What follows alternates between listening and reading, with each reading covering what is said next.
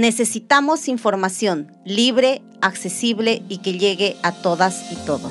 Para poder frenar el círculo de la violencia. Porque el conocimiento nos permite tomar decisiones. Para poder reclamar frente a la injusticia. Porque tenemos derecho a una vida justa y libre de violencia. Mi voz existe. Tu voz existe. Nuestra voz existe. Bienvenidos a su programa Nuestra Voz Existe. Soy Ana Rosa Cárdenas y el día de hoy, como en todos los programas, vamos a hablar de un tema también interesante como es los roles que muchas veces nos ponen por ser varones o mujeres o por haber nacido con este sexo, ¿no? Y hablamos de los deportes, un deporte emblemático que es el fútbol. Y el fútbol a veces está enmarcado solamente en un rol masculino y no vemos mucha participación femenina dentro de estos espacios. Es así que hoy tenemos a dos grandes invitadas que nos van a hablar de sus experiencias, de cómo ellas han venido rompiendo estas brechas, ¿no? Y también eh, dándole posición a las mujeres dentro de este espacio que está tan masculinizado. Es así que tenemos como invitada a Sara Diestro, quien es directora del Centro de Educación y Desarrollo Comunitario, SEDEC, socia integrante de la comunidad global Common Goal, y también a Maguita Galvez Quispe. Ella es profesora de educación física y directora técnica de fútbol. Muchas gracias por acompañarnos. Quisiera comenzar, ya que el público este, está muy entusiasmado de poder tocar este tema, ¿no? Y tener una apertura a ella. Eh, quiero que nos comenten, ¿no? ¿Cómo inició su interés por el fútbol? ¿No? Muchas veces se nos censura, nosotras las mujeres, pero ¿cómo así ustedes dijeron, me gusta esto y voy a ir por ello? Gracias. Eh, queremos nosotros sentirnos felices y alegres en el barrio y lo más fácil, lo más práctico y lo menos costoso es agarrar la pista, tomar la pista, coger una pelota y empezar a jugar fútbol. Y para mí esa es la esencia más pura del fútbol, porque tú coges la pelota, comienzas a llamar a tus amigos y amigas no tienes reglas, no tienes normas, coges dos, dos, piedras eh, en la pista para que sea el arco y empiezas a jugar el fútbol y esa es la esencia. Alguien decía, tú quieres saber y quieres hacer feliz a un niño y una niña, tírale una pelota. Y así empecé yo. Empecé en un barrio en San Martín de Porres, en la pista, en la calle, en el terreno, jugando este, este partido que era por la vida, este juego que hacía amigos, que nos llevábamos bien, que de repente discutíamos, pero todos ganábamos. Finalmente no interesaba quién ganaba, quién ponía más goles, pero todos y todas ganábamos. Esa fue mi, mi experiencia más, más este, natural. Tu, Maguita, yo creo que ha tenido una experiencia increíble, ¿no? Sí, bueno, eh, a la pregunta yo podría decir que empecé con el fútbol en la quinta de mi casa ¿ya? Eh, mis hermanos, pues tenía ellos, digamos, la edad más próxima, ¿no? Eh, mi hermana era un poco más mayor, pero tenía más próxima a mi hermano y a mi otro hermano. Y pues teníamos la quinta y ellos empezaron a jugar en la quinta. Entonces yo también, pues de chiquita, pues quería perseguir también pues lo que ellos hacían, divertirme, ¿no? Jugar. Y así es que empecé a, tener mis primeros este, golpes con el balón. Y de ahí cuando llego a la universidad, llego a la universidad y en la universidad yo ya llego ya habiendo sido este, un poco practicante de atletismo, un poco este, eh, practicante de artes marciales, digamos, teniendo el deporte eh, bajo, ¿no? bajo, mi, bajo mi brazo, me acerco a la universidad y de pronto empiezo a, a, a empezar a descubrir ¿no? otras habilidades que tenía y en eso pues me llaman para un partido y de manera muy natural, ¿no? Empecé a tocar la pelota y me convoca. ¡Wow! ¡Qué genial! Y eso me remonta a mí, a mi niñez también, este tema de que no había diferencia cuando uno es niño y niña, este, decir, ay no, tú eres mujer, tú eres varón, sino que mientras vamos creciendo, lo vamos aprendiendo por los comentarios de los padres o de, lo, de las personas adultas, ¿no? Entonces, cómo nos van como que ensuciando el cerebro de estos estereotipos y estos roles de género que nos van inculcando cuando somos niñitos, ¿no? Eh, un dato que me parece interesante es que según el Ministerio de Educación nos comenta que solo el 17.5% de mujeres juega al fútbol. Entonces es un dato bastante bajo del porcentaje de mujeres que se involucran. Quisiera saber eh, si ustedes en este proceso eh, de involucrarse en el fútbol han encontrado discriminación, un tipo de rechazo, qué dificultades o este, situaciones que les han dicho, oye, a cuestionarse de jugar o no el fútbol. ¿Qué sucedía en el caso mío y de amigas? Para jugar en la calle teníamos antes que lavar, planchar, limpiar, etcétera. De tal manera que teníamos una carga de familia previa que si no la cumplíamos no podíamos jugar. En cambio los chicos no. Toda la mañana estaban jugando fútbol, todo el día están en la calle, su espacio es la calle, ellos socializan en la calle. Entonces sucede eso. Primera cosa es, lamentablemente en este espacio de juego, la discriminación, el machismo, estos roles tradicionales de mujer y hombre para jugar se expresan de manera violenta.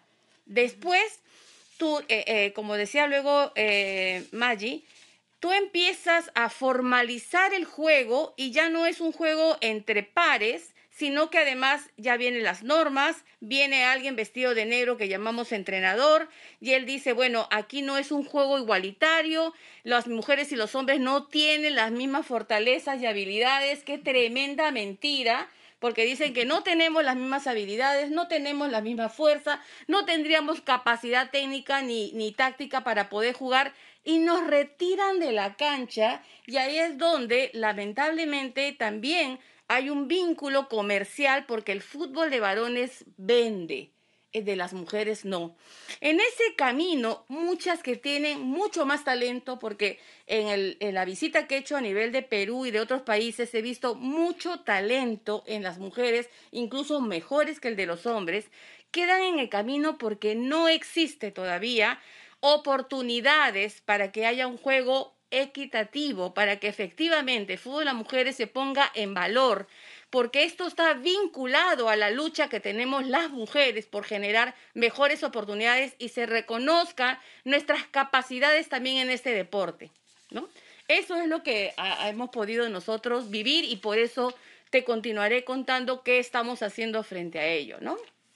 Sí, muy bien. Ese, ese 17% que, que está comentando Ana, eh, sí, eh, es muy cierto, ¿no? Eh, los Juegos Deportivos Escolares Nacionales, ¿no? arrojan quizás este, esa estadística en relación a la participación de las mujeres en los campeonatos, en los Juegos Escolares, que se hacen todos los años a nivel nacional. Entonces, ahí tenemos las categorías A, B y C, y en las tres categorías se intenta hacer participar eh, quien te habla eh, siempre ha estado eh, promocionando, ¿no? desde los colegios, como profesora de educación física, en los colegios que he podido estar promocionando hacer los equipos, hacer los equipos incentivando a las niñas a que participen, ¿no? haciendo promoción de, este, ¿no? de que los colegas también hagan sus equipos para poder participar son muy pocos los, los, los, colegas que a veces quieren atender, ¿no? quieren hacer, digamos, este trabajo con las chicas, porque suelen este, encontrarse de con, con, con, poca paciencia, con cierta torpeza de parte y entonces como no, no consiguen logros inmediatos, muchos este, no, no quieren atenderlas. Entonces, este, siempre por ahí no, no falta una chica ¿no? entusiasta o una que demuestre tener una habilidad diferente. Entonces, eh, yo siempre digo, si tienes una chica, al menos a ella trata de, de hacer que, que tenga un, un, grupo de amigas y pues ponerlas a jugar. Que yo sé que con práctica lo van a hacer. Y así, y así íbamos incrementando esa estadística. Que hoy en día tú dices que está en un 17%. Y antes pues estaría pues quizás un poquito menos. Entonces hoy en día sí podemos decir que se ha incrementado. que es una realidad distinta que hay eh, desde el colegio, porque ese es el inicio de todo, en realidad, para lo, lo, que son eventos o campeonatos, ¿no? Y de ahí pues este, entiendo bien de que se debe ir este, mejorando eso con, con, con, el, con el que los, ¿no? los profesores, los, los profesores de educación física, ellos son por ética, tienen que trabajar más en este tema, porque no puede ser siempre que las mujeres estén relegadas en el tiempo final de la sesión en donde ya les ponen a jugar a los chicos porque quieren jugar, eh, las tengan a las chicas relegadas ¿no? o no darles el espacio siempre que yo tengo memoria he hecho que las chicas también jueguen al igual que los chicos. Pero aparte de ese desaliento que tú que estás señalando Maggie con toda este realidad, y aparte de esta falta de oportunidades, hay que tomar en cuenta que los roles que cumple la mujer, niña, adolescente, le impide llegar al fútbol porque son cuidadoras. Desde pequeñas tienen un rol de cuidadoras en la familia. Entonces, cuando se ha indagado en esta investigación por qué dejó de jugar, es porque tiene que quedarse en casa, ¿no? Es porque tiene que ayudar en la sobrevivencia de la familia, es porque ella tiene que salir a trabajar, es entonces está vinculado a lamentablemente aquellos roles que no le permiten a ella decidir aquello que le gusta jugar. Y muchas veces entre mamá y papá piensan que si la mujer juega pierde tiempo, ¿verdad? En cambio, si el hombre juega, realmente está, está bien porque tiene que ser fuerte, tiene que ser varonil, aprende cosas. Mi hija tiene que ser mamá. Exacto. Entonces está perdiendo tiempo porque la perspectiva y el proyecto de vida que tienen los adultos hacia las mujeres no está pasando para que dedique tiempo al fútbol, pierde tiempo, la sacan del fútbol o la castigan no jugando fútbol, cuando realmente este, todas las habilidades que ha desarrollado en casa realmente en cancha serviría mucho, porque la coordinación óculo manual, óculo pedal, que tienes que hacer para cocinar, hacer varias cosas a la vez, qué bien sería para que tú efectivamente seas una jugadora destacada, pero no se aprecia, no se pone en valor. La mujer aprende, muy rápido. Sí, sí, y me parece interesante todo lo que ustedes vienen mencionando. Aquí quisiera hacerles una pregunta, ¿no? Aparte, bueno, en realidad dos, para que traten de, de juntar ambas, ¿no? ¿Qué importancia es el enfoque de igualdad de género en la currícula nacional escolar para que justamente hablemos de manera transversal en todas las áreas y no solamente que se tome una sola, sino hasta en educación física, llevar este enfoque para litigar el tema de la violencia, la discriminación, los estereotipos y todo el machismo que vemos en nuestra sociedad. Y también cómo ustedes, desde sus espacios, ¿no? Eh, se han ido abriendo cancha, por decirlo así, ¿no? Eh, Maguita que es entrenadora, ¿no? Un espacio donde los entrenadores mayormente son varones, o sea, cómo te abriste ese espacio y también yo sé que dentro de, tu espacio eh, has ido encontrando varias barreras ahí, pero ¿cómo lo han llegado a superar? Bien, este, con el tema del enfoque de género, eh, nosotros los profesores de educación física, eh, bueno, yo al menos mis programaciones, siempre trato de aplicar este enfoque de género quizás no todas las, todos los trimestres, ¿no? pero sí eh, ¿no? en un trimestre porque es importante eh, que ellos, los chicos y las chicas entiendan que ellos tienen igualdad de, ¿no? de labores, no, no, no hay diferencias. ¿no? Entonces utilizamos ¿no? ciertas actividades que ellos entiendan de que tienen igualdad. Por ejemplo, el fútbol. ¿no? los chicos piensan que ellos son los únicos que van a jugar. Por ejemplo, yo hago un planteamiento de un juego ¿no? en, en mi clase en donde el enfoque de género está ¿no? prevaleciendo. La chica también va, va, a tener el mismo trabajo, la misma actividad o la misma tarea. O quizás pues, con alguna otra variación, pero el enfoque se tiene que dar ahí. ¿no? Entonces ahí nosotros estamos poniendo en práctica eso. Entonces, como te digo, es la, la, la práctica la ética ¿no? profesional de, del maestro que tiene que verse envuelta en su, en su sesión y hacer que tanto chicas como chicos aprendan de igual manera y puedan brindarnos a nosotros toda su habilidad, todos, todo, que muestren todo lo que puedan y pues construyamos unas mejores personas, pues, ¿no? En todo el sentido.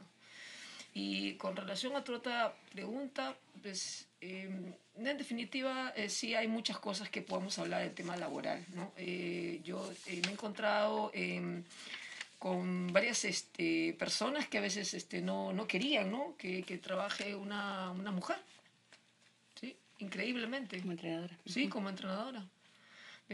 preferían que, que, sea un varón. ¿sí? Hay escuelas que te dicen, no, el dueño prefiere un, un varón. y, imagínate, ¿no? Esa situación no es este, muy grata, ¿no? No es muy grata. Porque pues tú te preparas, te, te preparas tanto y quieres que te respeten, y la mejor forma de hacer que a uno la respeten con los conocimientos que tiene pues es, es, tratar de de tener más, más conocimientos, tratar de, de, no quedarse atrás con otros profesionales que también ¿no? dan, dan, la talla, como se dice. Entonces, nosotros tenemos que estar ahí, ahí luchando para hacernos eh, ¿no? Eh, ver, ¿no? para que ellos vean nuestro trabajo. Uh -huh. ¿sí? Uh -huh. Y respecto al enfoque, eh, es como yo te diría, no solamente acaba en colocar lo que es la urgencia y es la importancia y además también es un mandato histórico y político y además de justicia de incorporar, sino es como que cómo tú te colocas un lente para mirar. Y ese lente, ¿quién se tiene que poner? Las autoridades, los docentes, los directivos, porque con el enfoque que implica de qué manera tú vas a mirar ahora en un escenario de igualdad, cómo tu escuela es un escenario de justicia y de equidad entre hombres y mujeres, donde las oportunidades sean las mismas, donde efectivamente la información para que los estudiantes varones, niños y adolescentes varones aprendan a respetar y a ver como igual a la compañera y no solamente sea sujeta de abuso, de violencia. En algún momento he trabajado en el Minedu, he trabajado en el tema de violencia y definitivamente la exposición tan alta que tiene la niña y adolescente, mujer estudiante, especialmente cuando se ha dado las diversas formas de violencia y en ella incluso la violencia sexual, este, nos dice la necesidad urgente que hay de incorporar el enfoque de género, pero como algo que tiene que instalarse como un nuevo comportamiento, una nueva percepción, una nueva forma de pensar y de romper estereotipos y normas sociales que efectivamente pongan a la mujer en esta en, este, en esta dimensión de sujeto de derechos y por lo tanto tiene las mismas oportunidades y debe además también generarse espacios de juego, espacios de colegio protectores, ¿no? Entonces, la ideología de género, el enfoque de género son fundamentales si queremos construir sociedades igualitarias. Y el deporte es realmente, como dice Margarita Vaguita, es un escenario fundamental porque no hay mejor forma de aprender y de instalar nuevas conductas jugando. Por eso es que nosotros, ya lo decías, hace como 25 años hemos dedicado nuestro trabajo en fomentar proyectos de deporte para el desarrollo, donde en este espacio donde estaban solo los hombres, y eso empezó de una experiencia de un país con mucha violencia, al incorporar a la mujer en la cancha, ya se fue generando normas de convivencia. Nosotros tenemos una metodología de juego, Ana, en la cual no se gana por goles, se gana por el partido, si el equipo es mixto, tiene más puntaje. Se gana cuando el primer gol debe ser de la mujer, porque si no ponen a la mujer, pero nunca le tiran pases a ella. Siempre no, Exacto. Pero además, los equipos, antes de jugar el partido, se ponen de acuerdo en cuáles son las normas de convivencia que se va, a qué jugamos durante el partido. No insultar, lo básico, ¿no? Eh, portarnos bien, celebrar, etcétera, dar pases a las mujeres. Y cuando terminan los dos tiempos de juego, hay un tiempo de mediación, que es donde hombres y mujeres que han jugado salen de la cancha y reflexionan sobre su comportamiento en la cancha, en el juego, y de esta manera nosotros hemos podido ir modificando, de tal manera que cuando el chico encontró a la, a la señorita, a la compañera en la discoteca o en el mercado, tenía una relación de respeto porque fue su par en la cancha.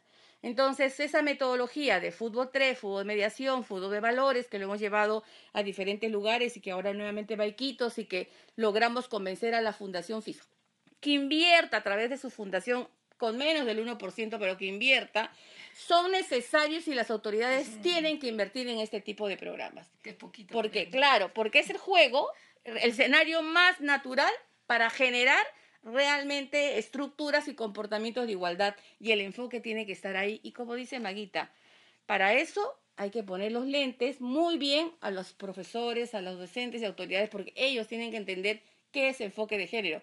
Porque de repente está con un buen plan, una buena programación, pero él en su casa es un machista. Sí.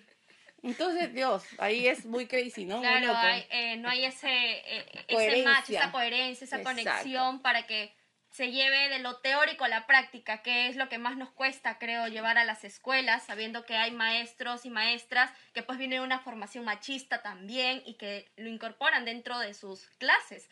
He tenido experiencias de profesoras desinformando totalmente y qué genial sería que dentro de estas áreas de clases o, en educación física, pues tengamos este tipo de e, estrategias, metodologías, donde incorporamos tanto varones y mujeres en este proceso. Por eso el enfoque sensibiliza, educa, transforma. Yo no puedo poner un enfoque, puedo poner una cosa o dos líneas, pero si yo no estoy sensibilizada para poder generar un enfoque de igualdad, es letra muerta. Exacto. Sara, este, Maguita, vamos a seguir conversando de este tema tan interesante después de nuestro pequeño corte. No se vayan, regresamos aquí en su programa Nuestra Voz Existe.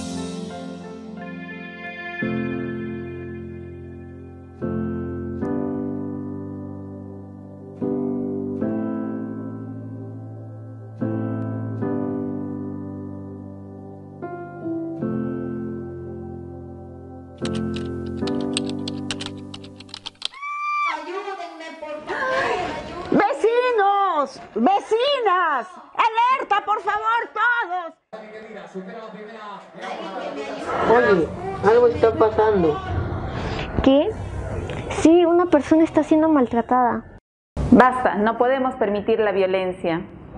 No seamos cómplices, apostemos por una sociedad libre de violencia. Aquí estamos para atender tu denuncia. Porque nuestra voz existe. Para cuidarnos en el barrio. Para, crecer, sin miedo. Para detener el círculo de violencia. Para acompañarte en el proceso. Para asesorarte sobre tus derechos. Es necesario articular todos los esfuerzos. Tejiendo redes, sumamos para prevenir la violencia.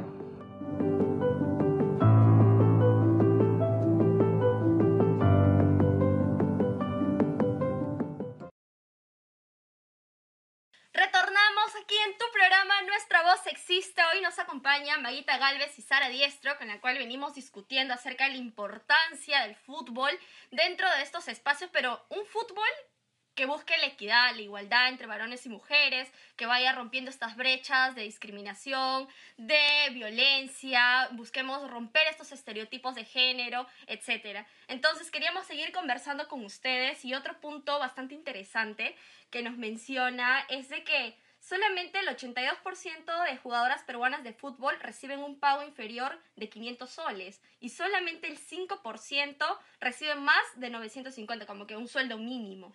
Entonces, esto también es un tipo de violencia, ¿no? Una violencia económica y que también las mujeres en general han estado luchando para recibir los mismos salarios, pero también se ve reflejado en el fútbol. Entonces, quisiera saber este, si ustedes creen que hay una igualdad en el tema económico, ¿no? En cuanto a salarios. Maita, tú que eres este, entrenadora, ¿no? Lo has podido ver de manera directa. Eh, en temas este, de las oportunidades laborales dentro del fútbol. Eh, ¿Cuáles son estos retos, ¿no? Que tienen que afrontar las mujeres. Bueno, como, primero como jugadora, ¿no? Como deportista, ¿no? Como deportista, pues en mi época no recibíamos ningún sueldo. ¿Ya? Todo era este, amor al deporte. Posteriormente, ¿no? Eh, ya algunas personas que querían apoyar, ¿no? apoyaban, te apoyaban económicamente, personalmente. Pero sí, sí sé que en selecciones la federación sí apoyaba a las jugadoras, sí daba ciertos apoyos. Pero a nivel de clubes, no cada jugadora podría decir que, en mi caso particular, yo tuve un apoyo ¿no? de una exjugadora, ¿no? Norma Quiñones. Ella me apoyaba económicamente para que yo me quedara en el club jugando, porque no quería que me vaya a otro club. ¿no? Entonces necesitaba, entonces ya.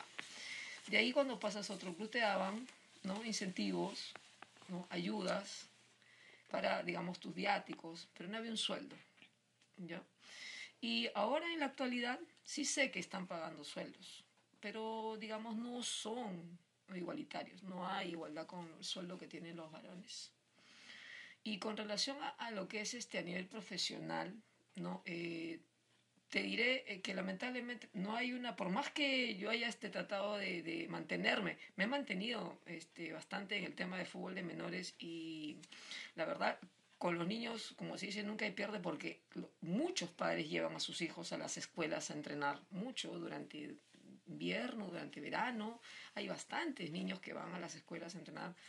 Y eh, realmente pienso yo que me esfuerzo bastante en darle a estos niños lo mejor que se pueda dar en, mi trabajo y siempre he tenido este, bastante cantidad de alumnos y, yo he podido mantenerme con esos grupos, con grupos de menores. ¿ya? Y con, eh, con las chicas, lamentablemente no había porque no pagaban para que la chica estudie o para que aprenda fútbol. Cambio un chico, si había un campeonato o algo, sí le daba. Entonces había ingreso. Como había ingreso, entonces sí tenías tú una mejor, digamos, este, forma de poder ganarte ¿no? este, tu, tu, sueldo o incrementar tu sueldo en comparación de otro profesional. Uh -huh.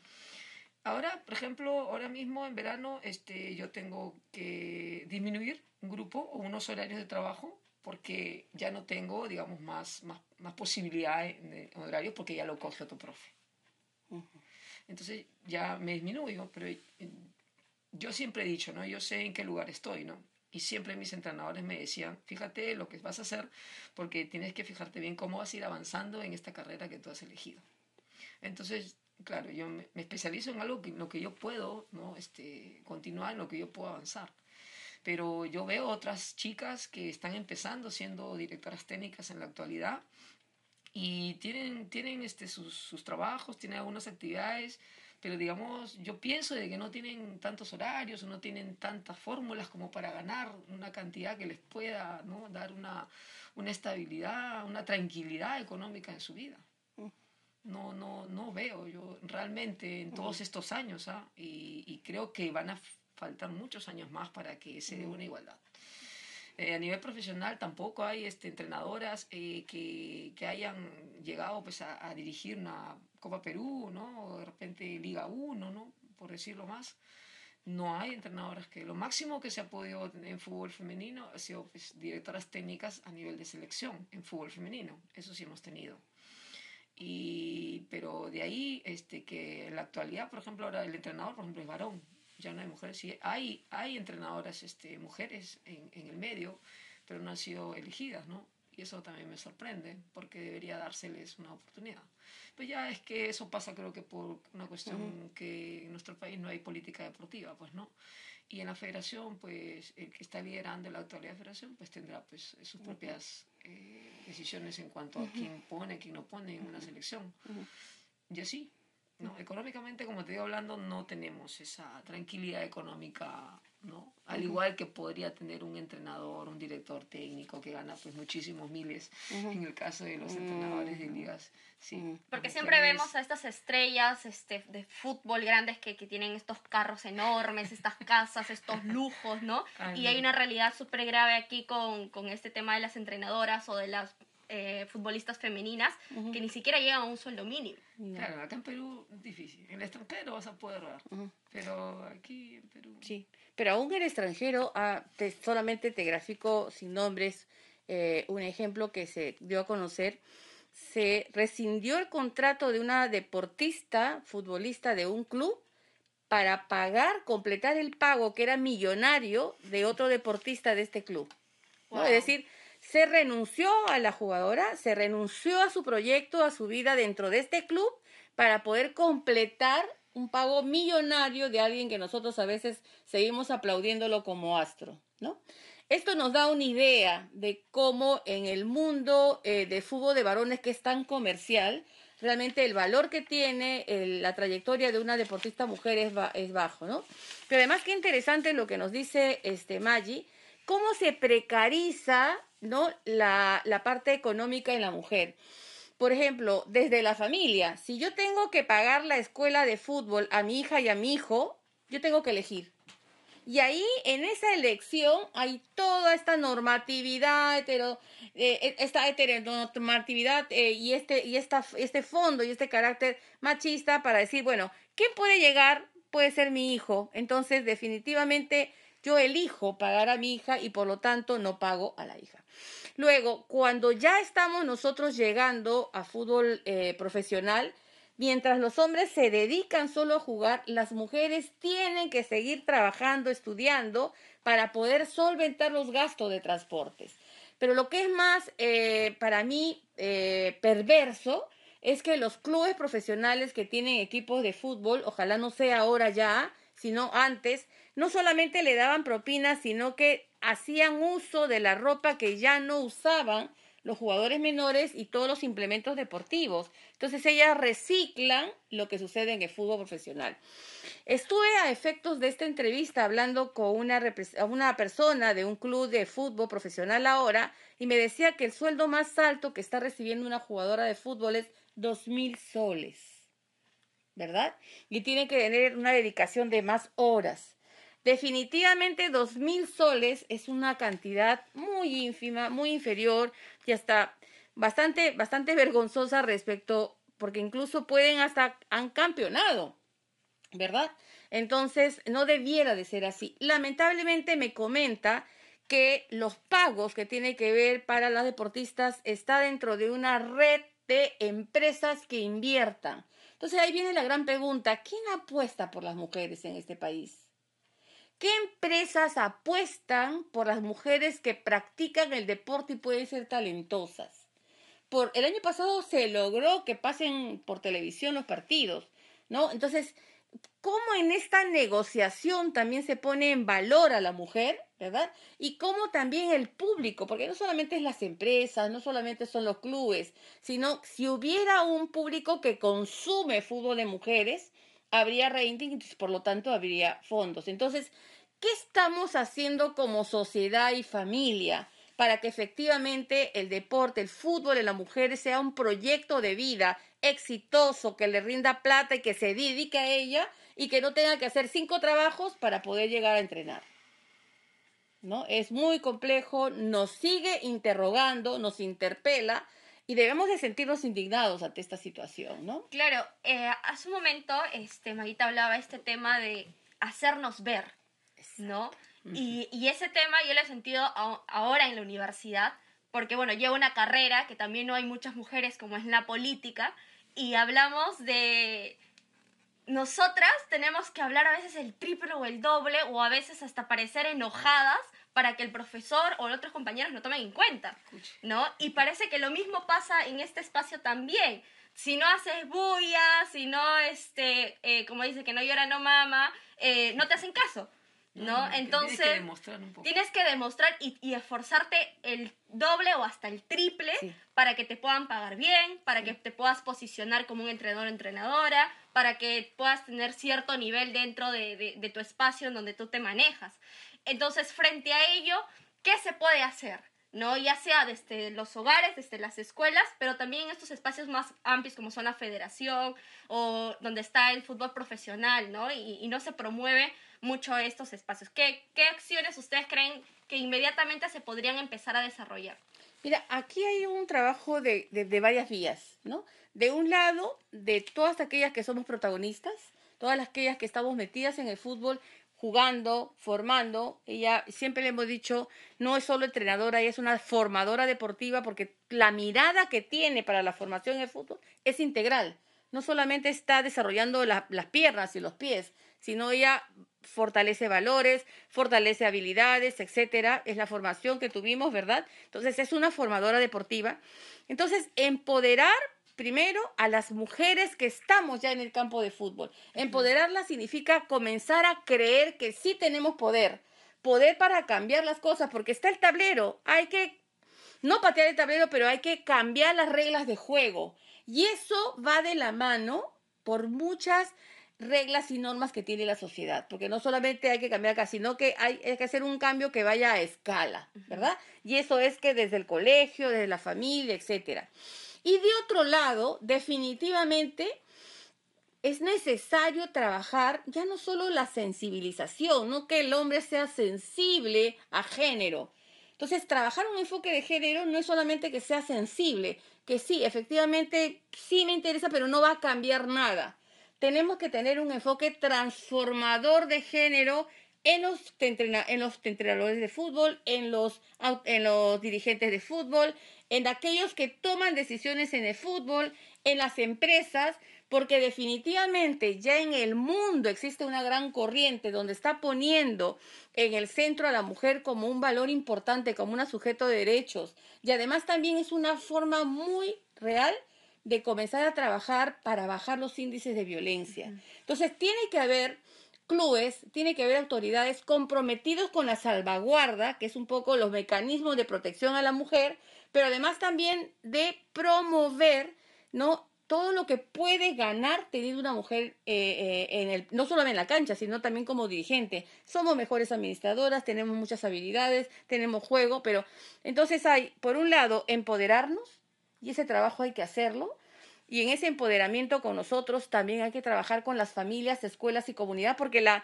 en este enfoque ecológico también que tenemos de sociedad viene la mujer, niña, niña, mujer, adolescente, con la familia, su escuela y su comunidad. Tiene que haber un trabajo fundamental y el Ministerio de Educación tiene que responder porque forma, trabaja con familias, trabaja con comunidades. Y de otro lado, todo un mecanismo de toma de conciencia en el mundo de fútbol que ha, que ha entrado más en un mercado de negocio para que efectivamente tenga y, y comience a concertar una relación de igualdad. ¿no? Porque también nosotros podemos generar un buen espectáculo, pero además también tenemos mensajes fundamentales para la vida.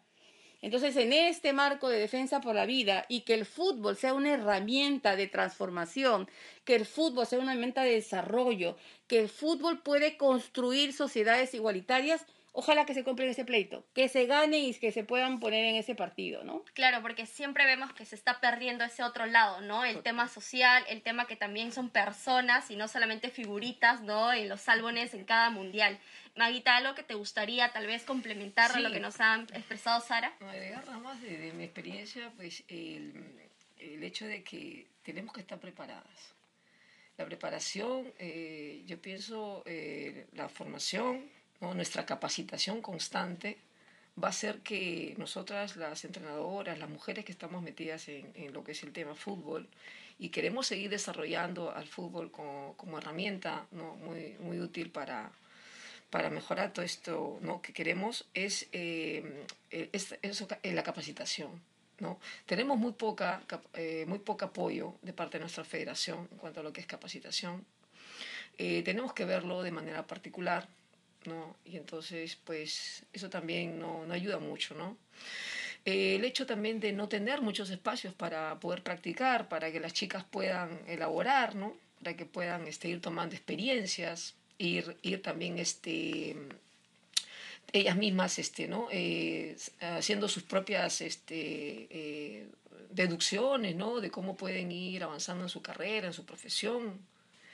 Eh, ir investigando. La investigación es algo muy pobre que existe en el fútbol, siempre se ha mencionado, ¿no? Eh, aparentemente se ha avanzado por la cantidad de practicantes que hay hoy en día, ¿no? La, la, cantidad de participación que hay con las chicas, tanto en el tema arbitral, en el tema de jugadoras, en el tema de entrenadoras, ¿no? que antes no había pero es muy lento quizás, ¿no? En comparación de lo que ya sucede en otros países. Entonces, eh, aquí tenemos mucho, muy bueno, y creo que hay que explotarlo. ¿no? claro. Hay que demostrar mucho, ¿no? Yo, por ejemplo, para poder avanzar, podría contar, sí, bueno, yo he tenido que jugar y jugaba, ¿no? Y demostrar, porque si no el chico no te cree. Exacto. claro, ganar en la cancha. Yo me ponía a jugar. Ganar en la cancha. Y la profesora, y, y el profesor, ya, el profesor, el profesor. Y los chicos decían, profe, usted tape, la profesora va a jugar. Ajá. Increíble. Demostrar que eres buena en la cancha, ¿no? a ver, este. Ya, pues, Ese tema de representatividad, ¿no? Este, hablábamos eh, con las chicas de los murales, por ejemplo, y nos decían de que identificarte con una persona este, de, de tal color de piel o de tal, de tal manera, característica, o que esté haciendo alguna actividad, te, te, sientes como que identificado, ¿no? Y dices, oye, también puedo hacerlo. Claro. Eh, entonces, para ir cerrando la entrevista que ha sido bastante interesante, cargada, este, coméntenos al público, a los jóvenes, a los adolescentes, tienen nuestras cámaras para, en todas nuestras redes sociales que, que, van a aparecer eh, dónde se pueden inscribir, de repente hay chicas que dicen yo quiero pero no tengo el dinero tal vez para poder acceder, eh, coméntenos un poquito sobre ello. Gracias a Dios a través de, todo este tiempo este, eh, yo tengo un espacio bastante lejano en Pachacamay, es mi casa, que he podido, tener, he podido hacer dentro de, de mi casa un espacio grande en donde pues pretendo hacer todo lo que es este, un trabajo personalizado ¿no? Gracias a Dios también tengo el trabajo de, la escuela con Alianza en San Juan de Miraflores. Eh, también tenemos una sede en Surco, ahí también estoy este, haciendo entrenar a las chicas. Eh, las chicas que deseen participar, que deseen practicar fútbol, creo que tienen este, muchísimos espacios ahora en Lima y en muchas partes del Perú. Ah, existen muchísimas escuelas, muchísimas personas que ahora están haciendo que las mujeres practiquen fútbol. Quizás no trae los réditos económicos, pero yo sí pido que, que sigan avanzando porque es la única manera que, que yo sé que no los hará millonarios, no tendrán de todo, pero los va a hacer avanzar. En el espacio que yo tengo, pues ojalá Dios quiera que con el tiempo se vaya mejorando, se vaya fortaleciendo y que vengan chicas de provincia, es mi deseo, que sea como un espacio, un tipo de casa, ¿no? Eh, para que tengan un espacio. A veces las chicas de provincia dicen mucho, no tengo cómo llegar, no tengo cómo... Y yo he viajado mucho por provincia y he visto que hay mucho talento en provincia, en Costa Sierra Selva, y ese espacio pues yo quisiera que las chicas puedan tenerlo para que puedan llegar, puedan venir, entrenar, también practicar. ¿No? Es una forma personal, ¿no? Eh, porque como dices ahora no hay, no hay apoyo ¿no? de alguna empresa o alguien, entonces quizás de manera particular uno pueda también apoyar ese tipo de, de ¿no? de, a ese tipo de personas ¿no? y hacer que, que, que estas chicas lleguen.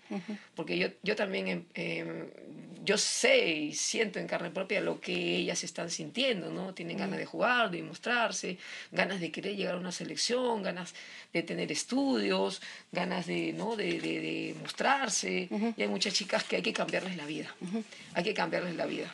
Y, esas, y nosotros somos las personas que Dios ha querido que, que quizás encontremos en el camino a personas que podamos ayudar que podamos ayudar, ¿no? ¿no? Nunca vean con mala intención, sino por el contrario, queremos que ellas sientan y vean que a nosotros nos ha, nos ha, a mí me ha dado la posibilidad de poder hacer vida, de poder tener las cosas que yo tengo, eh, poco, mucho, pero yo estoy segura de que muchas chicas que, que se van a, eh, van a preferir, van a, van a querer abrazar esta carrera, ¿no? Y van a, van a tener este, un futuro en esto, pues hay que tratar también de, de seguirlo, y seguir apoyando, y seguir, apoyando y seguir dándole ese, esa, seguir haciéndoles ese, ese camino para que las que vienen también atrás, como si fueran nuestras hijas, ¿no? Lo tengan, Pasar la posta lo sigan, un poco, sí. ¿no? Sí, y yo eso, eso es lo que quiero transmitir ¿no? con eh, el día de hoy.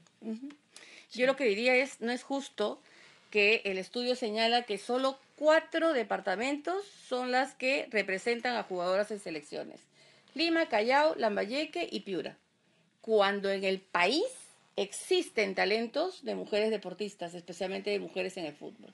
¿Qué está pasando? Que no hay un programa efectivo de coaching, que, de coaching, que es como de buscador de talentos desde los clubes o desde los colegios. Antes los juegos eh, florales, los juegos deportivos, quizás por pandemia se pararon, pero era una, un mecanismo muy importante de a tiempo detectar los talentos de fútbol. Pero además también tiene que haber toda una política de ver si tú tienes una eh, eh, deportista destacada, tú debes de tener en la región un centro de alto rendimiento, que no se debe y debe ser exclusiva para hombres.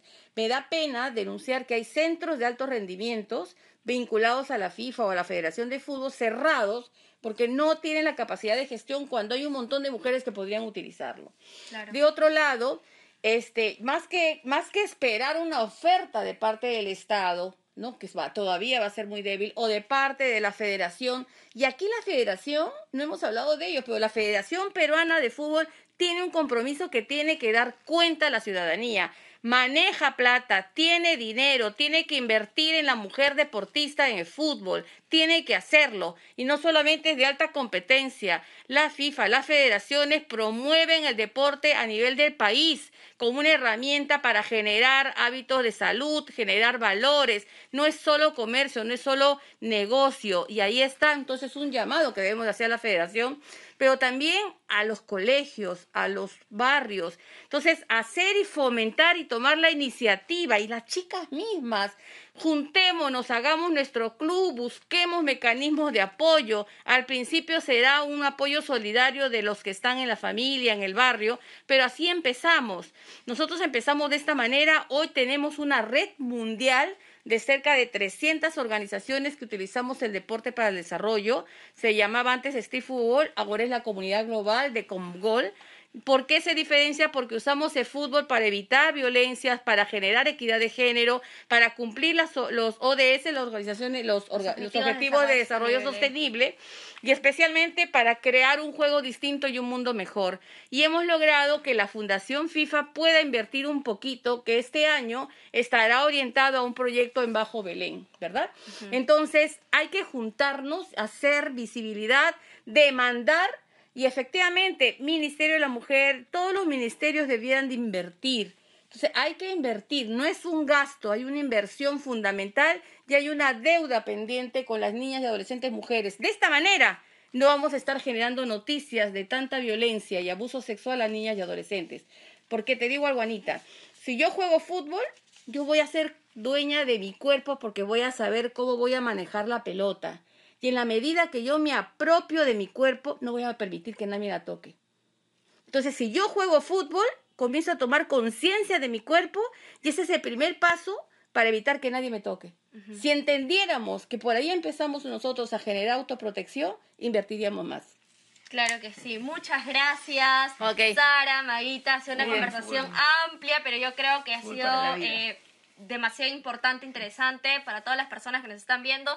Esto fue el programa del día de hoy. Aparecerán todas nuestras redes sociales, también de nuestras invitadas para que las puedan buscar y de repente inscribirse o quieren algún consejo eh, de, cómo entrar a este proceso de, de hacer un fútbol femenino profesional y vivir de ello también. Así que los invitamos a seguirnos en todas nuestras redes, a ver los otros programas como este, que seguimos hablando sobre la prevención de las violencias, en este caso a través del deporte, ¿no? Y el fútbol, pero también un fútbol enfocado en la igualdad, en la equidad. Así que visiten nuestras redes, también estamos en todos los mercados del Agustino, eh, estamos ahí para que se difunda en la población de manera directa y nos vemos en un siguiente programa. Aquí terminamos en Nuestra Voz Existe.